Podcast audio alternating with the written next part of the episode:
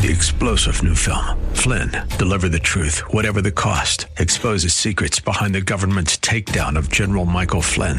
Flynn knew what the intel world had been up to. He ordered the first audit of the use of contractors. This set off alarm bells. He told the truth. He was the most dangerous person for Donald Trump to hire. They had to get rid of Flynn. Flynn, deliver the truth, whatever the cost. Available now. Watch it today. Go to salemnow.com. Salemnow.com. Hey, it's a Monday. Share with you real quickly, going back into the mid 90s, one of the great shows I had at WIBC when I was in Indianapolis was with the Tuskegee Airmen. I had three of those gentlemen sit in my studio, and we sat down and we talked about World War II. We talked about racism. We talked about what it was like to fly with the Red Tails and uh, it was an amazing hour that I spent with him. Today, I don't get an hour, get a half hour, but Lieutenant Colonel Harry Stewart Jr. is uh, joining us today. Uh, Lieutenant Colonel flew 43 combat missions during World War II, has since retired from active duty in the United States Air Force. That was done in 1950. For his flying prowess with the famed 332nd Fighter Group, known as the uh, Red Tail, Stewart was awarded the Distinguished Flying Cross. He also was on the all African American team that won the first post war Air Force wide gunnery meet trophy for propeller driven fighters. He was born in Virginia, 1924. He celebrated his 95th birthday on the 4th of July. He was raised in New York City's Harlem and Queens. Lieutenant Colonel Stewart now resides in Bloomfield Hills, Michigan. And Lieutenant Colonel uh, Stewart, thanks so much for joining us today on the Dave Elswick uh, Show. And as a vet of the Air Force, I salute you, sir, for your service. Well, thank you very much. Thank you for welcoming me. Well, let's talk about now. That would put. I'm trying to think. If you were Red Tail, you would have been uh, stationed during World War II. Was it in Italy you guys were at? That's correct. In Italy, in a town called uh, Ramitelli, Italy, it was just off the heel of the boot in Italy on the Adriatic side.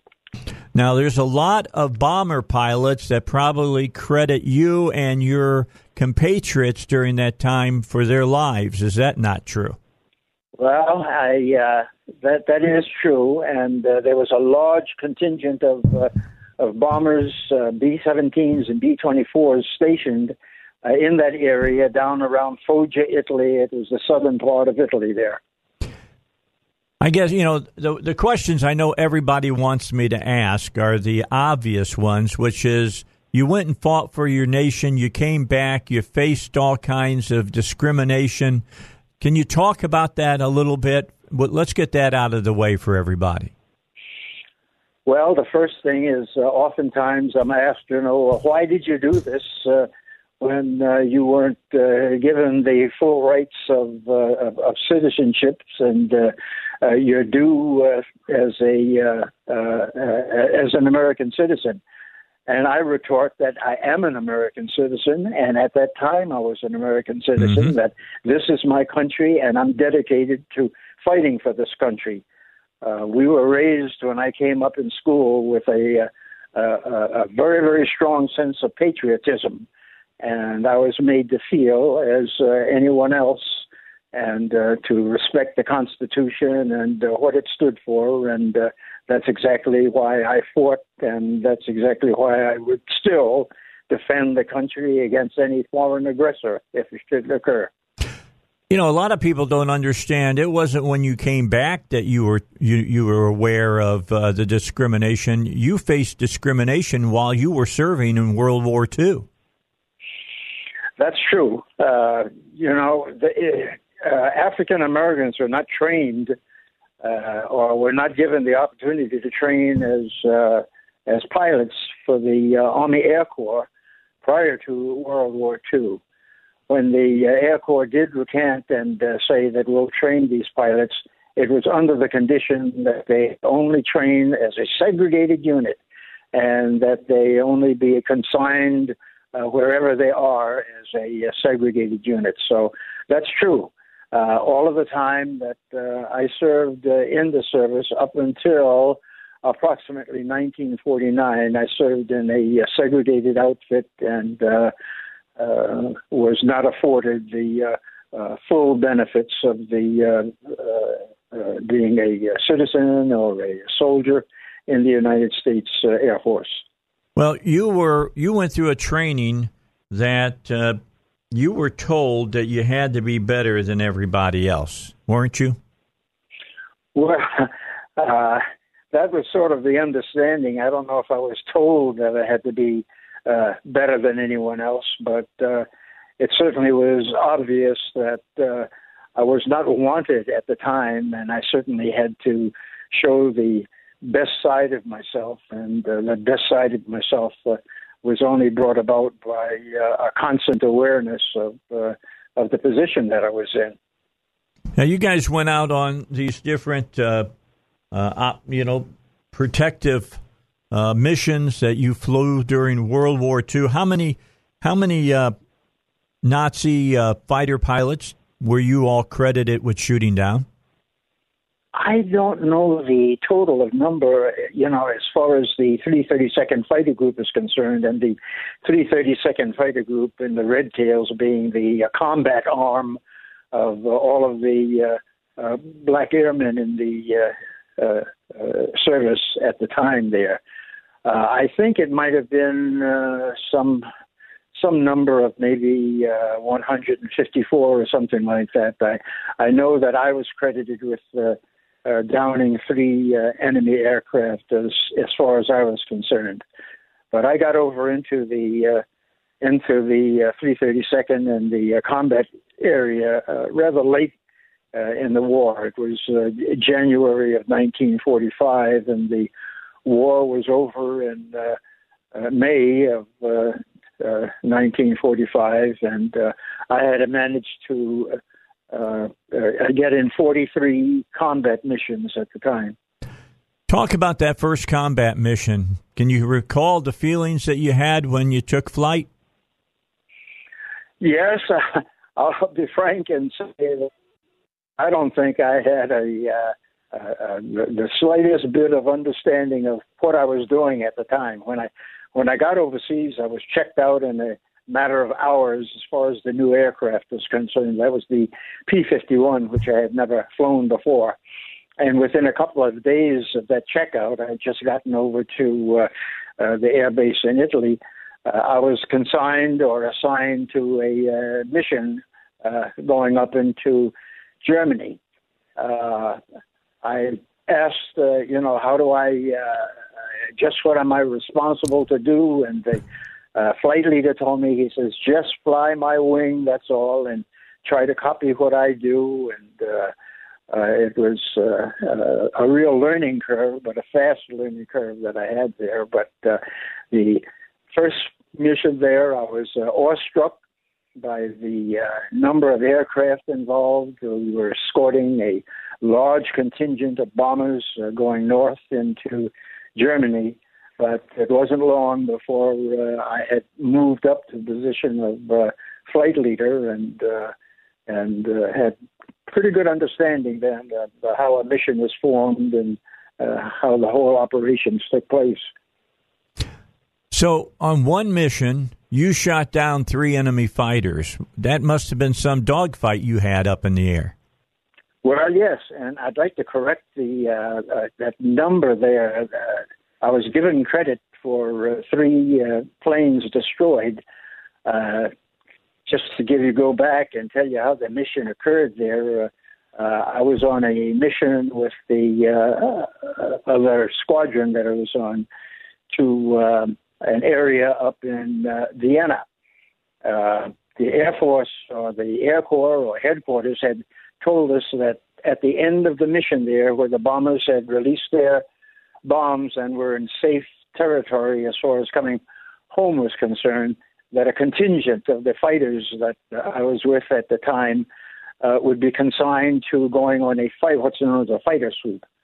There were seven of us that were on this fighter sweep, and uh, we were up around the Danube, uh, around Wels, uh, Airdrome, and uh, uh, we did run into a horde of uh, enemy fighters and uh, uh, they we were outnumbered quite a bit, and uh, of the seven of us, uh, three of us were shot down. One was damaged enough he could get back to friendly territory in Yugoslavia.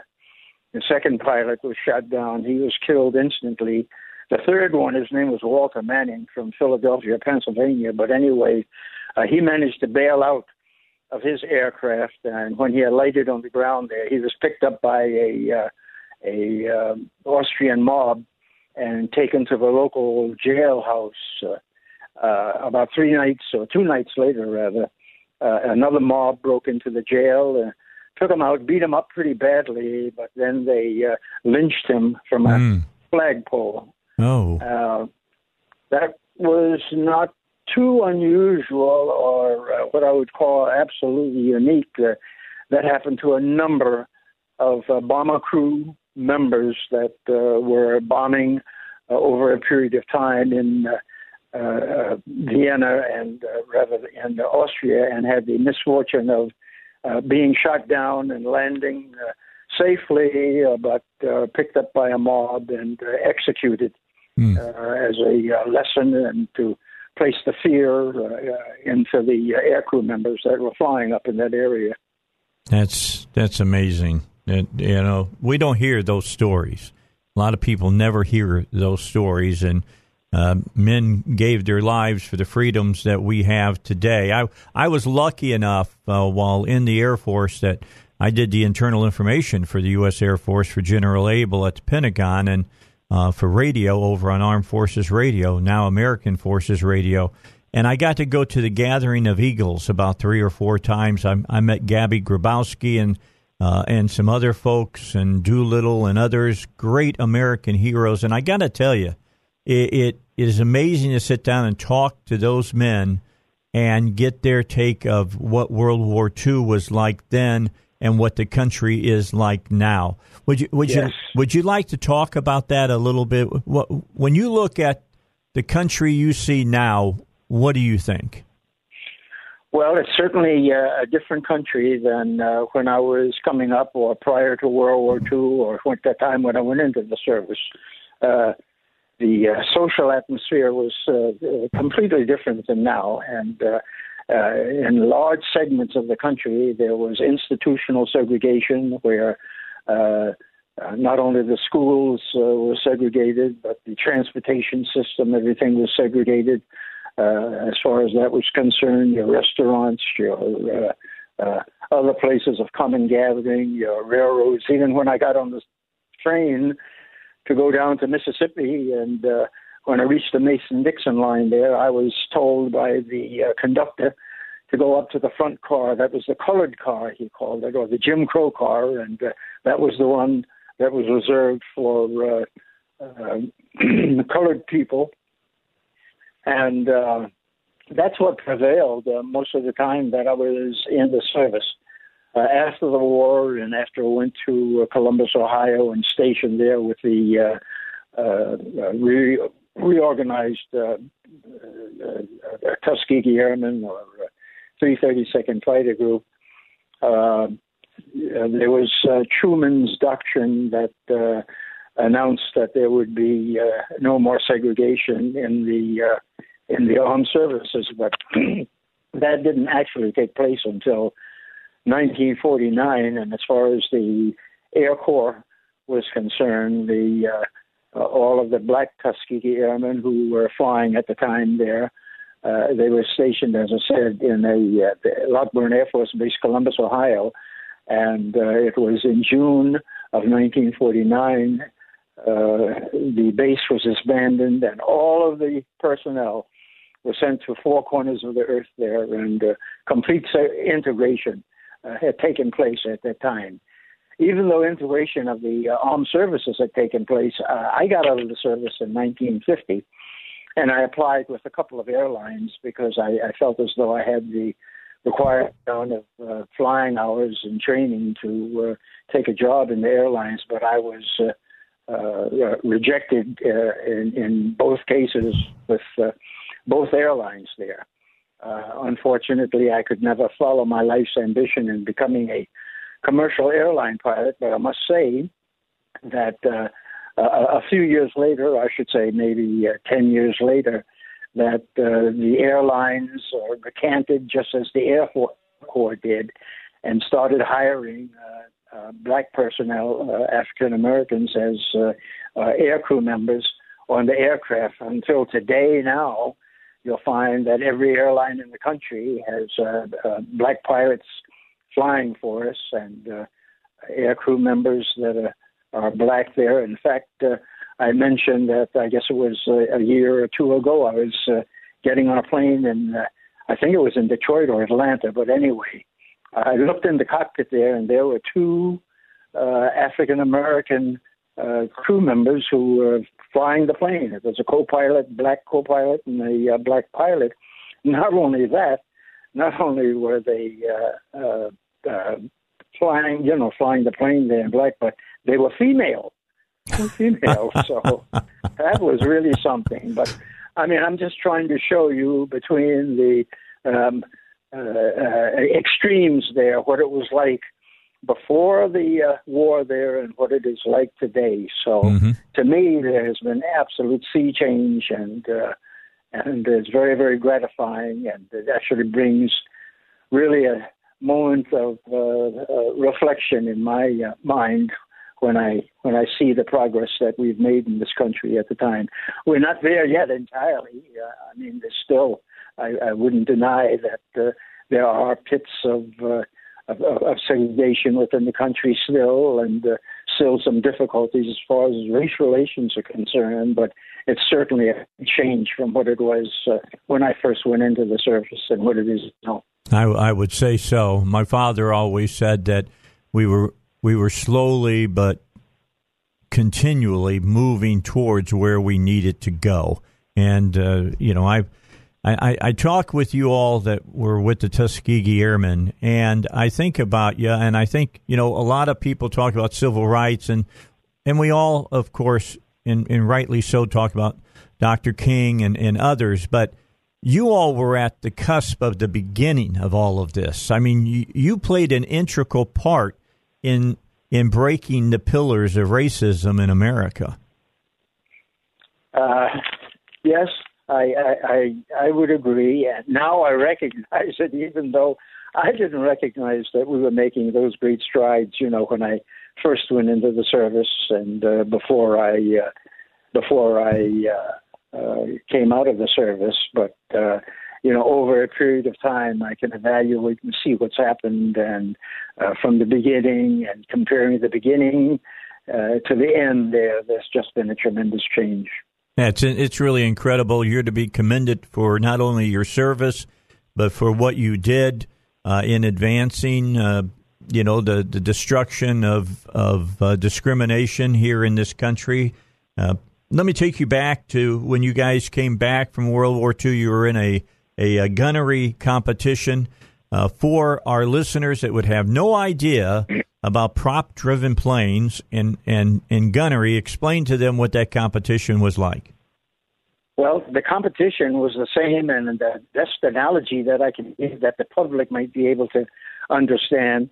Uh, the Navy called the competition uh, Top Gun. Uh, they probably saw Tom Cruise in the Top Gun there, and uh, uh, that was the type of comp- uh, uh, competition that it was, but this was restricted to the United States Air Force at the time. Uh, General Vandenberg, who was the chief of staff at the time, decided that he would like to resurrect uh, the pre-war gunnery meets that they used to have, and he asked that all of the 12 uh, fighter groups that were in the country at the time, this was in 1949, uh, that they send three of their uh, top pilots uh, to a, a, gunnery contest that would take place in uh, Nevada around the Las Vegas area out in the desert there. And this uh, contest involved both the jets that we had at the time there and the uh, piston driven planes, the prop propeller driven planes. Uh, what had happened, there were seven of the uh, groups of the jet planes there and five groups of the uh, propeller. The propeller group was made up of P-51s mm-hmm. that were flown, and also P 47s that were flown by the Tuskegee Airmen.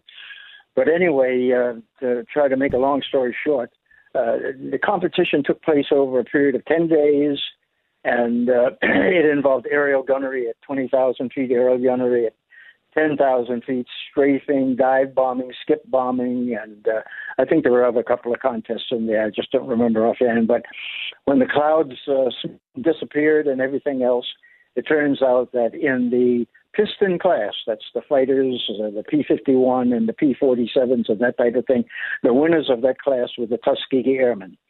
So that was uh, quite a feather in that uh, of the Tuskegee Airmen there. And I think that most of all, it proved that the Tuskegee Airmen were on par uh, with the rest of the Air Force uh, as far as the uh, uh, skills in uh, handling and combat aircraft were concerned. Not to say that they were that much better than anyone else, but given another day, it may have been another group that had won the contest there. But this this period, it happened to be, or the first uh, uh, United States Air Force gunnery meet. It happened to be the Tuskegee Airmen who won the uh, conventional class or the piston class involved. All right, Lieutenant Colonel Harry T. Stewart Jr., World War II veteran, Tuskegee Airman, and uh, I'm sure you guys didn't expect to be revered the way you are today. You can walk with a little extra swagger. He's 95 years old. You sound like you're 50, sir. You're amazing to listen to. You're so you're just so clear. We appreciate your time. I'm out of time. I'm going to try to get you set up for another interview here on the Dave Elswick Show. And again, I salute you as a former vet of the U.S. Air Force and the great things that you did as uh, as an airman as well. Thank you, sir. Thank you. Mm, bye bye now, Lieutenant Colonel Harry Stewart of the Tuskegee Airmen. He's 95 years old. Can you believe he's 95 years old? Listen to him talk like that. Unbelie- unbelievable. That was a great interview. I, I got goosebumps from that. All right, got to take a break. Let's do that here on the Dave Elswick Show. Three star general Michael J. Flynn, head of the Pentagon Intelligence Agency, knew all the government's dirty secrets. He was one of the most respected generals in the military. Flynn knew what the intel world had been up to, he understood its funding. He ordered the first audit of the use of contractors. This set off alarm bells. The explosive new documentary, Flynn, Deliver the Truth, Whatever the Cost, uncovers the facts behind this scandal. Flynn told the truth. He was the most dangerous person for Donald Trump to hire. I find out the worst enemy that I'm going to face in my life is right here in America. They took my assessment and they wanted me to change it. And I was like, I'm not changing it. They had to get rid of Flynn. With in depth interviews, archival footage, and never before seen personal records of the man behind the headlines. I just felt like I was drowning. Flynn, deliver the truth, whatever the cost. Available now. Watch it today. Go to salemnow.com. Salemnow.com.